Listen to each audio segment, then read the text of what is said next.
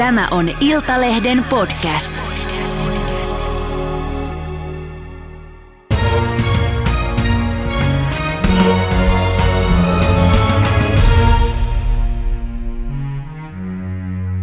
Tervetuloa ruotsalaisen diskotanssin lahja Suomelle, eli Folke Runkvist-hahmon isä, luoja Dennis Nylund.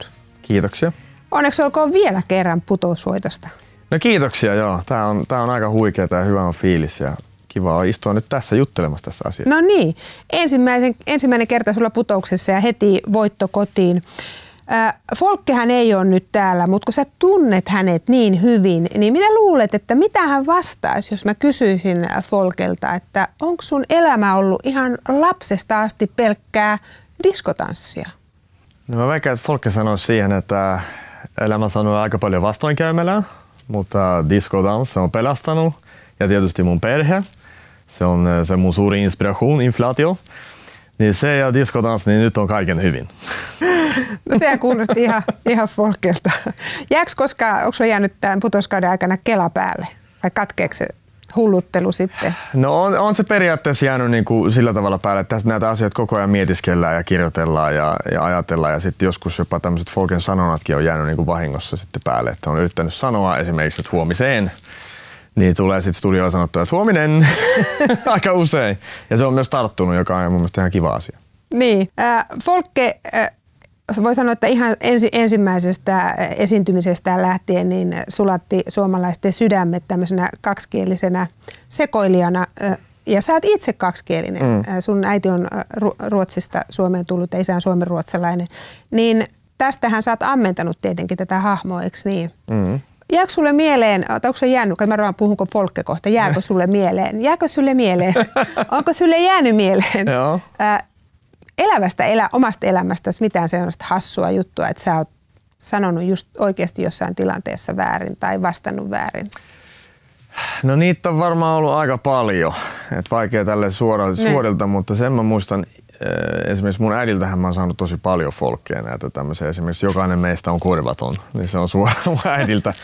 Ja tota, mä muistan kerran yksi joulu, kun oltiin mökillä perheen kanssa ja, ja ulkona oli siis ihan täydellinen niin kuin joulusää. Semmoinen. Oli paljon lunta ja pakkasta ja oli oikein hienoa. Niin sitten mun äiti, äiti sitten tota, avasi verhot ja sanoi, että ah, ihana, jouluposti. ihan tarkoitti postikorttia. Niin kuin, niin tämmöisiä asioita on paljon tullut ja kyllä niitä on niinku poimittu ja tietysti Folken kautta nyt on niinku ruvennut myös kaiveleekin niinku sitä, että mitähän mä oon ehkä joskus sanonut ja mitä mä olisin niinku voinut sanoa. Niin. Mutta nyt just ei tule omaa semmoista mieleen. Mm. Mä voin auttaa sua yhdellä omalla. Kerran yksi ystäväni sanoi toiselle ystävälle, joka oli menossa leikkaukseen sairaalaan, kun hän piti sanoa, että hade bra, niin hän sanoi, että pidä hauskaa. Juuri näin. Että, Folke sanoi se, että pidä hassua. Ja pidä hassua, Kyllä. niin. Ja kun sun äiti sanoi, että korva, kaikilla on korvat, vai miten se meni? Jokainen meistä on korvaton. Niin, korvaton, niin hän tarkoitti, että korvaamaton vai Kyllä, näin jo. Mm.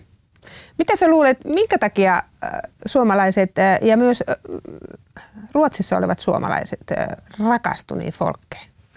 No mä veikkaan, että tää, tässä maassa on kaksi virallista kieltä. Ja, ja se, se on myöskin aiheuttanut niin kuin ihmisille paljon tavallaan konflikti fiilistä ja se kieli on kuitenkin pysynyt tässä maassa jo niin pitkään ja ollut jopa dominoiva kieli joskus, niin siitä ollaan montaa eri mieltä. Mm. Ja sitten kun näitä tavallaan yhdistää niin kuin hassulla tavalla ja tietysti moni suomen, suom, niin kuin ruotsia äidinkielenä puhuva ymmärtää tämän niin kuin tietynlaisella tasolla, koska itse on sanonut aika monta kertaa väärin. Mm. Ja sitten taas suomenkieliset niin on, on kuullut näitä asioita aika paljon varmaan ruotsinkielisiltä ihmisiltä, niin se on jotenkin se, se ikään kuin hauskuus siinä, siinä asiassa, että tämä on ollut ehkä vähän konflikti niin kuin myös tämä kielipolitiikka. Niin jos se kääntää niin kuin hauskasti, niin siitähän saa paljon iloa irti. Mm. Itse asiassa äh, ethän sä ole kaksikielinen, sä oot kolmekielinen, nimittäin sulla on kolmaskin kieli, se on Oulu. Sä oot Oulusta kotoisin, sä oot syntynyt Oulussa ja käynyt ruotsinkieliset koulut siellä Oulussa. Sä joudut nyt tulikokeeseen, totta kai. Testataan vähän sun Oulun kieltä. Nyt sun pitää vääntää seuraavat virkkeet Ouluksi. Okay. Ensimmäinen menee näin. Oletko nähnyt fiaskoa esitystä putouksessa? Miten tämä sanotaan Ouluksi? Onko nämä nähnyt fiaskoesitystä putouksessa? Aika hyvin. Onko nämä nähnyt viaskoa esitystä puttouksessa. Viaskoa, joo, näin. Kato, oululainenhan ei sano F, vaan se on V. Mutta ru- ruotsinkielinen oululainen sanoo F. Puhdas Oulu, oululainen. Toinen. Tiedätkö, oletko sinä pöljä vai haluatko presidentiksi? Tiedätkö nää, että onko nämä pöliä vai haluatko nämä presidentiksi? Täydellisesti, mutta presidentiksi teillä. Presidentiksi. Presidentiksi, okei. Okay. Aivan loistava. Tuosta tuli jo yhdeksän ja puoli pistettä. Hyvinhän nämä osaat sitä Oulua. No niin, kai se on jossain tuolla ytimessä. No oliko näin jotenkin outo lintu Oulussa kuitenkin äh, suomenruotsalaisia Oulussa ei ole paljon. Äh, ja ymmärtääkseni sun koulussa teitä oli aikoinaan tosi vähän. Joo, Oulussa on tos, todella todella vähän ruotsin tai suomen ruotsalaisia perheitä. Mä en nyt ei tule mieleen kuin ihan muutama. Mm. Ja tota, meidän koulussa siis oli tosi paljon semmoisia, jotka on muuttanut Pohjanmaalta tai, tai Haaparannasta ja tämmöisiä, tämmöisiä ruotsinkielisiä, mutta kyllä, se, kyllä mä ehkä vähän olin outolintu ja mä sitten tavallaan omalla tavalla myöskin häpesin sitä omaa taustaani ja yritin sitä peitellä aika paljon.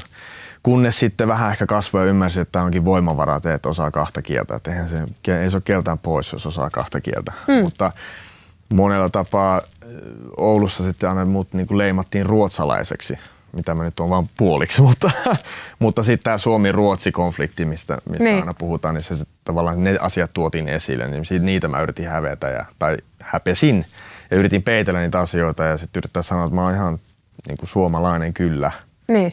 Suomen passi ja näin, mutta kaksi kieltä. No minkälaisissa tilanteissa se ilmeni sitten, että No sanotaanko, että paperilla esimerkiksi ruotsin kieltä puhuva oululaispoika tanssia, niin ei ollut niin kuin paperilla hirveän silleen niin kuin coolia niin sanotusti. Ja se ehkä se siinä sitten se oma itsetunto niin kuin vähän rapeni siinä, että, että mitä mä sitten niin oikein oon. Ja, mm. ja, ja tietysti koska ei ollut niin kuin sillä tavalla vertaistukea, miten esimerkiksi täällä pääkaupunkiseudulla tai esimerkiksi Turussa on, että siellä on niin paljon niin kuin Suomen, siellä on suomalainen, suomenruotsalainen kulttuuri. kyllä? Niin tavallaan sä olit vähän niin kuin yksin siinä, siinä asiassa. Sitten tietysti vanhemmat niin kuin kertoi ja yritti sanoa, että se on ihan ok, se on ihan ok. Ja näin, että semmoisessa tilanteessa sitten aina kun puhuttiin jotain, eh, jotain ruotsalaista vastaavaa, niin kyllä siinä aika hiljaisena sitten itse oli. Et. Ja sitten muuta kysyttiin, tosi, tosi paljon kysyttiin, että miten sitten Ruotsissa, miten sitten Ruotsissa. Mä sanoin, että en mä tiedä, että ei mulla mitään hajua. Niin. No minkälainen se häpeä oli? Miltä se tuntui?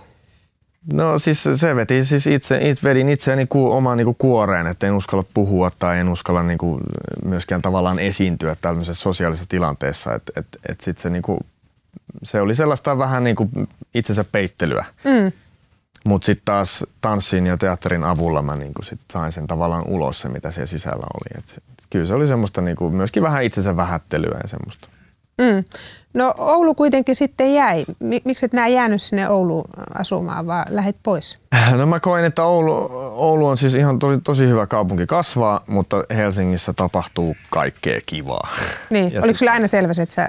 Kyllä se oli tosi nuoresta asti selvää, että mä haluan Helsinkiin. Ilman, että ei edes ollut mitään su, niin Suomen-Ruotsi tämmöistä niin asiaa siinä, vaan ihan vaan se, että tanssi vei mut, mut Helsinkiin, koska täällä tapahtui ne kaikista isommat tanssitapahtumat ja kaikki ihmiset treenas täällä ja, ja, ja näin. Ja sitten tästä on myös lyhyt matka lentokentälle ja lentokentältä sitten maailmalle. Mm. Niin siis sähän olet breakdancein maailmanmestari. Miten tämmöinen on päässyt tapahtumaan? No se on päässyt tapahtuu kovalla työllä ja hyvällä tuurilla. Et tota, siitä, siitä, on jo aikaa. Ja, ja 2009 Etelä-Koreassa Kyllä, joo. titteli. Se oli sen, siihen aikaan se suurin skaba, mistä tota, koska meidän, meidän ikään kuin breakiskenessä ei sinänsä ole niin, kuin niin, se ei ole niin tärkeää se titteli ja kuka on maailmanmestari mm. ja näin, vaan se on ehkä enemmän se niin kuin kunnia ja maine ja se tapa, millä sä ikään kuin haastat toisia ihmisiä semmoiseen battleen ja tällaiseen niin kuin missä tahansa klubilla tai jossain treeneissä, että se ehkä perustuu enemmän semmoiseen kuin siihen niin kuin titteliin. Niin. Ja nythän breikistä tulee tosi virallista, koska se menee olympialaisiin. Niin Kyllä. Tavallaan se koko ajan kasvaa se laji, mutta siihen aikaan se ei ainakaan ollut vielä niin kuin tällä tasolla. No, minkälaista oli Etelä-Koreassa 2009 ja, ja voittaa maailmanmestaruus? No oli se aika hienoa. Siis totta kai se oli niinku silleen niinku kova, kova iso skaba ja siinä oli kutsuttu ympäri maailmaa ihmisiä ja ensinnäkin se, että sai kutsun, niin oli jo mageta. Ja, ja tota, sit kyllä se voittaminen, mä muistan, mä olin valmis jo tippumaan ekalla kierroksella, että mä en, niinku, mä en jaksa. Et. Mä otan vaan nyt fiilis kannalle. Niin. Ja sitten mä huomasin, että se fiilis tarttuu, se hyvän olon fiilis tarttuu sit niinku yleisöön ja selvästikin tuomareihin. Ja, ja tota, mä sain semmoisen niinku jonkunnäköisen psykologisen yliotteen mun vastustajista sillä, kun mä vaan niinku nauraskelin ja pidin hauskaa ja Niin. lähetin lentosuukkoja yleisölle. Ja ikään kuin tein siitä semmoisen oman, oman teatteriesityksen. Ja sitten sit mä huomasin, että tähän kantaa. Ja sitten sitä oltiin finaaleissa ja siinä vaiheessa kun mä näin, että, että finaaleissa tämä mun vastustaja rupesi tekemään samoja temppuja, mitä se teki jo ekalla kierroksella, ikään kuin tekemään uudestaan. Ja silloin tietää aina, että toinen on niin kuin, reppu on tyhjä. Mm. Niin sitten piti ottaa sieltä omasta repusta ne viimeiset kikat vielä. Ja Mm. sitten kävi näin. Mahtavaa, mutta sitten mut sit kuitenkin ä, tanssi jäi. Sä sanoit tuossa, että sä vetäydyt Oulussa vielä kuoreen mm. tämän sun ä, kielitaustan takia, etkä ollut mitenkään esillä, etkä esiintynyt. Mutta sitten sä kuitenkin hait teatterikorkeakouluun ja pääsit. Mites, mistä tämä Se oli monen, monen siis tämmöisen niin kuin, äh, monen asian summa. Et Mä olin, olin jo halunnut sinne tosi pitkään, mutta mä en uskaltanut hakea sinne. Mä niin kuin ihan siis suoraan sanottuna pelkäsin sitä. Mitä sä pelkäsit? No mä pel- se varmaan johtaa juuri se tänne niin kuin Ouluun ja tähän niin kuin aikaan, että mä pelkäsin sitä, että, että mä en osaa mitään kieltä hyvin, tarpeeksi hyvin, mikä on mun tunnekieli. Öö, Mä tiesin, että tanssia mä osaan ja kehon, kehon hallintaa mä osaan, niin se on niin kuin yksi asia, mitä näyttelijä tarvitsee tosi paljon. Kyllä. Ja sitten mulla oli ikään kuin tämä tanssi, tanssi oli aika pahasti vielä kesken, että mä olin kiersin ympäri maailmaa ja rupesin saamaan niin sanotusti nimeä ja menestystä. Niin sitten se, jät, sen jättäminen kesken kaiken niin kuin teatterikouluun, niin se, se jotenkin tuntui har, niin kuin hassulta ja vähän hurjalta. Mm. Mutta tota, ja sitten mä pelkäsin vaan sitä oikeastaan epäonnistumista ja semmoista, niin, koska mä koen, että teatterikoulu ja teatteriala ja näytteleminen on niin se mun suurin haave. Että jos, jos se niin murskaantuu, niin sitten mä menen vielä enemmän sinne kuoren ehkä sisälle ja näin. Ja sitten jossain vaiheessa tuli semmoinen fiilis, että nyt mä haluan, tämä tanssi on mun osalta niin nähty. Totta kai mä siihen palaan ja näin, mutta että se niin kova treenaaminen, se on niin nähty. Ja nyt mä haen teatterikoulun, koska mä haluan oppia jotain niin kuin oikeasti. Mä haluan oppia itsestäni, mä haluan oppia tämän alan ja mä haluan niin kuin nähdä, että mitä musta lähtee irti. Ja se on tietysti kiehtova maailma ja silloin oli myös sen, sen verran ikää, ei paljon, mutta oli sen verran ikää, että rupeaa olemaan niin kuin viimeiset hetket. Että koulu on vaikeampi päästä sitten vähän vanhempana. Mm. Ö, jälkikäteispsykologisointia, mutta luulet sä, että sä aikoinaan rupesit harrastamaan breakdancea just sen takia, että sun piti jotenkin ilmaista itseesi, mutta sä et pystynyt puhumaan? Kyllä, ei siihen tarvitse sen suurempaa psykologiaa. Että kyllä se oli niin kuin se, se tavallaan, se oli mun tapa. Mä olin kehollisesti aina, tai fyysisesti aina hirveän niin kuin, mä voin sanoa, että lahjakas, että kaikki lajit aika nopeasti sain haltuun ja mä oon tämmöinen niin kuin visuaalinen ihminen, että kun mä näen sen, miten joku tekee jotain lajia, niin mä sitten ihan lapsesta asti vaan katoin, seurasin sitä pitkään ja sitten mä niin kuin tein sen perässä. Joo. Ja sitä kautta mä opin myös sen tekniikan ja näin. Ja breikki oli ehdottomasti semmoinen laji, missä me tuli yhteen niin kuin tämä vauhti ja fyysisyys ja sitten se niin kuin rytmin musiikki, mi- mikä, mikä meni läpi koko kehon, niin kuin Folke sanoisi läpi kuin grabula, niin kuin koko sen kehon. Niin se niiden niin kuin se kombo Joo. teki sen, että mä niin kuin rakastuin siihen lajiin saman tien. Ja se oli myöskin tarpeeksi coolia, että, että se suomenruotsalainen poika tanssia, niin olikin yhtäkkiä silleen, että tämä on ihan, tää on ihan hyvä Nimenomaan. kombo. Niin, kyllähän me putoksessa ollaan nähty, kyllähän folkki on taipunut jos jonkinmoiseen asentoon ja, ja rytmiä verestä löytyy. Tämä on sun eka kerta kuitenkin, sä oot siis Svenska Teatterin näyttelijä ja yhtäkkiä sä oot miljoona yleisön, suomalaisen yleisön edessä. Niin mä kuulin sensuroimattomat lähteet, päivärintälähteet kertoo, että sä finaalissa unohdit sun replat. Mitä tapahtui? No mä en reploja en lue, Niin. kiitos, unohtanut, koska folkea on, on, on joskin aika hankala improvisoida, koska se perustuu nimenomaan siihen rakenteeseen. Mm. Jos sieltä tippuu pois, niin... Unohdit se kuka sä oot vai mitä sä unohdit? No mä unohdin äh, kesken tanssin, unohdin täysin mitä piti tehdä. Niin. Siis mulla tuli täys bläkäri, mitä yleensä joskus tai hyvin usein tulee lavalla. Niin kesken sen tanssin mä tajusin, että nyt mulla ei mitään hajua, että mitä tulee tapahtua, että mihin mun piti tästä mennä. Ja siinä oli tietysti se ja sä niinku- hoidit homma sitten? No sit, sit mä vaan ajattelin, että eihän tässä mikään muu auta, kun päästään folkke niin kuin vapaaksi ja, ja sitten vaan tehdä jotain ja katsotaan mitä tapahtuu. Ja tota, sen piti päättyä eri tavalla ja siihen oli ihan niin kuin musa rakennettu ja kaikkea, mutta sitten mä päätin, että mä hyppään sinne loppuun ja sitten katsotaan mitä tapahtuu. Ja musiikki vaan jatkuu ja jatkuu ja jatkuu ja sitten mä ajattelin, että mä joraan tässä niin kauan kuin musiikki loppuu. Ja sitten mä kuulin sivukorvalla bändistä, että bändi on kuitenkin jatkanut sitä samaa vanhaa kaavaa, mitä me ollaan niin kuin suunniteltu. Ja siihen mä keksin joku lopetuksen ja sitten siinä oli vieressä sohva, niin mä hyppäsin sitten siihen sohvalle. Mm. Ja sitten se päättyi näin. Niin, ja sitten se päättyy vielä voittoon. Niin, sekin vielä. Olin, olin vähän pettynyt itseeni, että tämmöinen bläkäri tuli, mutta nyt näin jälkikäteen, kun on niin pöly laskeutunut, niin ehkä se oli Folkelle ihan oikein. Mm. Mm. Sä oot nyt 35-vuotias ja sä oot sanonut, että elämässä vanhemmuus on hienointa, mm. mitä maailmassa on, että sun oma elämä alkoi uudestaan, kun jälkikasvua tuli. Kyllä. on kaksivuotias tytär. Niin mitä se nyt tarkoittaa, että oma elämä alkoi uudestaan? No siis enää ei ole kyse minusta. Enää ei ole kyse niin kuin minusta ja minun niin kuin, haaveista, niin totta kai niitäkin pitää olla. Mutta nyt on kyse pienestä ihmisestä, joka on niin kuin se maailman tärkein asia. Mm. Ja, ja perhe ylipäätänsä, että, että se, tota, sä rupeat panostaa elämään niin kuin eri tavalla ja sä rupeat näkee eri vinkkelistä elämän ehkä tarkoitusta ja, ja sä haluat tukea ja olla tuki ja turva tämmöiselle pienelle, mm. pienelle matkustajalle tässä elämässä. Miten äh, vanhemmuus on sua muuttanut? Musta tuntuu, että se tuli vähän no, kyyneleet totta silmään. kai tulee, koska se on mulle tärkeä asia. Niin, totta mm. kai. Se on mulle niin kuin, sydämen asia. Miten se on, onko se herkistänyt sua? Mitäpä luulet? ei, sä alat itkeä, mäkin alan itkeä. No niin, niin. No, ei siinä ole mitään pahaa. Se on ei todellakaan, mutta vanhemmuus on. Sehän no se, on... Siis se on joka päivästä, joka päivästä tavallaan juhlaa monessakin merkityksessä. Et, et, et, sä saat viedä, mulla on siis tosi hienoa, että mä saan viedä mun lapsen daagikseen ja hakea daagiksesta ja ja niin kuin olla mukana sen, sen niin kuin tavallaan kehittymisessä. Ja sitten joka kerta, kun luetaan iltasatua, niin sieltä tulee niin kuin uusia sanoja mm. ja uusia hassuja juttuja. Ja vähän, hän on hyvin hassuttelija tämmöinen niin kuin luonteeltaan. Niin tota, on se, siis, mikä sen hienompaa. Kyllä omat, omat niin kuin unelmat ja kaikki, niin ne tulee, jos ne tulee, mutta, et, mutta et se, se pieni ihminen on kuitenkin se kaikista tärkein. Mm, kyllä se näin on. Mm. Ää, tässä on sun elämän toinen tärkeä ihminen. Sä päivitit Instaan ystävänpäivänä, että tässä on sun bestis. ja me itkitään taas. Nyt vuodatetaan. Oh. Ihana. Niin. Missä tapasit sun bestiksi? No niinkin hauska story, että sokkotreffeillä. Oikeasti, Kyllä. kerro vähän. Me,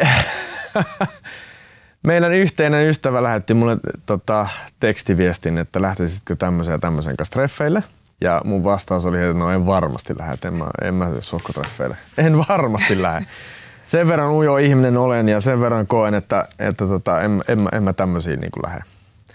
No sitten tota, siitä tuli sitten semmoinen niin kuin, niin kuin vitsi niin kuin mun ja sen mun ystävän, meidän yhteisen ystävän siis välillä. Mm. Että hengasin just sun tulevan vaimon kanssa ja sitten heillä oli myös, että hengasin just sun tulevan miehen kanssa ja se sitten ikään kuin paisu se se läppä, ja. niin sanotusti vitsi. Ja sitten, tota, sitten jossain vaiheessa me sitten päätettiin, että mennään, mennään treffeille. Mä et mennä naimisiin. no se tuli, aika nopeasti tuli myös sekin, mutta tota, mutta sitten me metin treffeille, ei sinne mennyt kuin muutama minuutti, niin sitten me heti saatiin kiinni toistemme ajatusmaailmasta ja niin. kaikesta. Ja sitten, sitten meni muutama viikko, niin hän asui sitten mun luona ja sitten muutettiin yhteiseen kämppään. Niin, se oli menoa sitten. Se oli menoa sitten. Se oli jotenkin, niin kuin, että miksi sitä odotella, kun tuntuu, että se niin kuin, tuntuu hyvältä ja oikealta ja mm. aidolta. Mm. Ja me molemmat halutaan samoja asioita. Ja Mitä ne asiat on? Mitä te no, perhe. Halusit? Perhe. perhe. Mm. Mihin sä hänestä rakastuit? Oh, niin paljon asioita. Se on siis, hän on hyvä ihminen. Tämä meni taas tämmöiseksi tunteiluksi. Ei, hän, hän on niin. hyvä ihminen, hän, hän niin kuin on täynnä rakkautta ja, ja tota, niin kuin arvostaa elämää. Joo. Ja samalla myös mua. ja mä arvostan häntä takaisin. Niin. Milloin se teidän tapaaminen tapahtui? Onko sitä kauan aikaa? On siitä, olisiko se 2017. Hmm. Sen verran yhteistä taivaalta takana. Nyt mä en itketä sua enää enempää Miten korona, äh, jokainen näyttelijä, artisti, esiintyjä äh, on tuntenut äh, todella kipeästi nahoissaan tämän mm. koko viimeisen vuoden, niin miten tämä on vaikuttanut teidän perhe-elämään? No siinä mielessä me ollaan tietysti vietetty paljon aikaa yhdessä ja silloin kun tämä korona ensimmäinen aalto tuli, niin me oltiin siis koko ajan vaan yhdessä ja mm. tietysti sekin on niin kuin ihanaa, mutta on kaikilla rajansa, että kyllä pitää päästä vähän niin kuin Folkki sanoisi ulos sinne tuulikaappiin. että tota, se on vaikuttanut sille, että me ollaan saatu tosi paljon yhteistä aikaa, mutta tietysti huolta myös. Mm. Ja mä oon ollut hyvin, hyvin onnekkaassa tilanteessa, että mä oon saanut kuitenkin tehdä, pystynyt tekemään töitä tämän korona-aikana versus monta, monta, monta freelanceria, joilla on niin kuin kokonaan mennyt kaikki alta pois. Kyllä. Eikä mitään tulevaisuuden näkymää joutunut vaihtaa alaa ja kaikkea. Et, et, tota, empatiat ja myötätunto heille ja, ja, ja näin, mutta että, tota, onhan tietysti vaikuttanut niin kuin monellakin tavalla. Sitten mm. sulla on enemmän ehkä aikaa miettiä, mitä sä haluat ja mikä on sulle tärkeää ja, ja niin kuin miten tästä sitten lähdetään nousuun. Meillä on just pieni lapsi, että onko tämä maailma nyt sitten tällaista ja mm. lapsi näkee ihmisiä vaan kasvomaskeissa ja niin kuin, niin mitä tapahtuu, en tiedä. Mm. No, viimeinen kysymys, Dennis, mitä sä haluat? No, tuo on aika laaja kysymys, mm. mutta mä haluan jatkaa tätä matkaa olemalla onnellinen. Siis tätä onnellisuuden matkaa, mikä nyt on. Niin mä haluan jatkaa sitä. Mä kiitän sua suuresti tästä Kiitos. haastattelusta ja toivotan kaikkea hyvää. Kuten myös. Kiitos paljon. Kiitos.